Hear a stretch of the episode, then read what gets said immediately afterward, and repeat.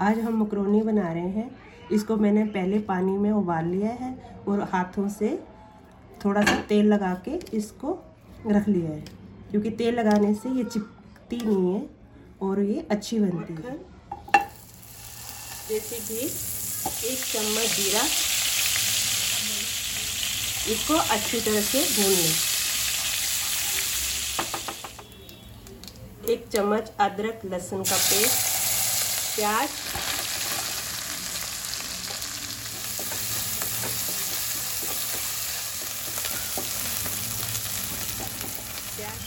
देखो प्याज अच्छा सा भून गया है। अब इसमें टमाटर की प्यूरी डाल दें गरम मसाला, नमक, ब्लैक सीड्स, शिमला मिर्च गाजर पास्ता सॉस आप पास्ता सॉस कोई भी यूज़ कर सकते हैं। मेरे मेरे पास ये थी तो मैंने ये डाल दी। आप कोई भी डाल सकते हैं। अब हम इसमें मैक्रोनी डालेंगे। और गैस को सिम कर दें